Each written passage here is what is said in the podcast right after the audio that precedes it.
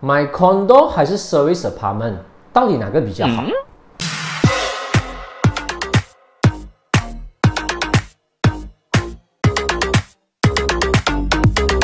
市面上的发展项目非常的多，同样作为高楼的物业，有些项目注明是 condo，有些则是注明是 service apartment。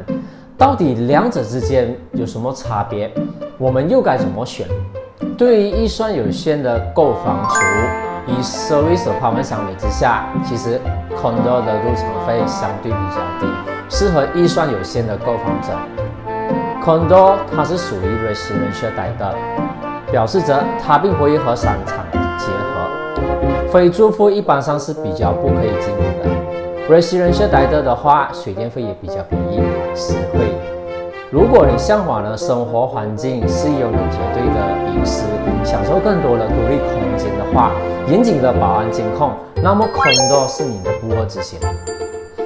一般 condo 都包含的简单但齐全的设施设备，如洗衣店、迷你商店、室内停车场及保安设施等，以解决住户在日常生活中的所需服务。不过，condo 房价也将随着人口密度高。通常人口密度低的话孔的售价会稍微高一点，因为低密度 condo 有效地控制住住户的人数，邻近的居住氛围简洁，提升生活氛围。反而高密度 condo 的住户增多，或许会面临噪音及停车场不足的问题。对于经常出差观干的你，如果你是一个经常不在家的人，或因为工作关系常出差，那么 service apartment 绝对是你的首选。你可以拿来自己住，也可以拿来出租。基本上，service apartment 室内的格局和 condo 是没有太大的差别，它只不过在设计与服务设施上提升更高一个档次。除了增添多一份酒店特色之外，看上去优雅精致，还提供了就是这个客房的服务，就像是居住在这个酒店里一样，适合那些没有空收拾家里的人，因此管理费也相对的比较高一点。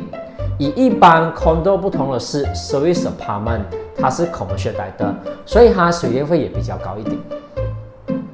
service apartment 的楼下它就是商场、便利店，也是有电影院，所以对于购物或吃饭来说都是非常的方便的。另外，你也可以选择交给这个物业管理层负责，出租给游客或商人做短期的住宿，从中赚取租金。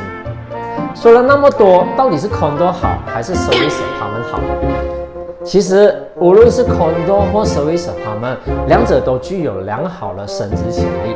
就算以后要拿从自己住转为投资用途的话，也一样是没有问题的。不过，若你有宽松的预算、有多余的资金、经济能力稳固，且你喜欢享受五星级服务设施的话，service apartment 必定是你的理想选择。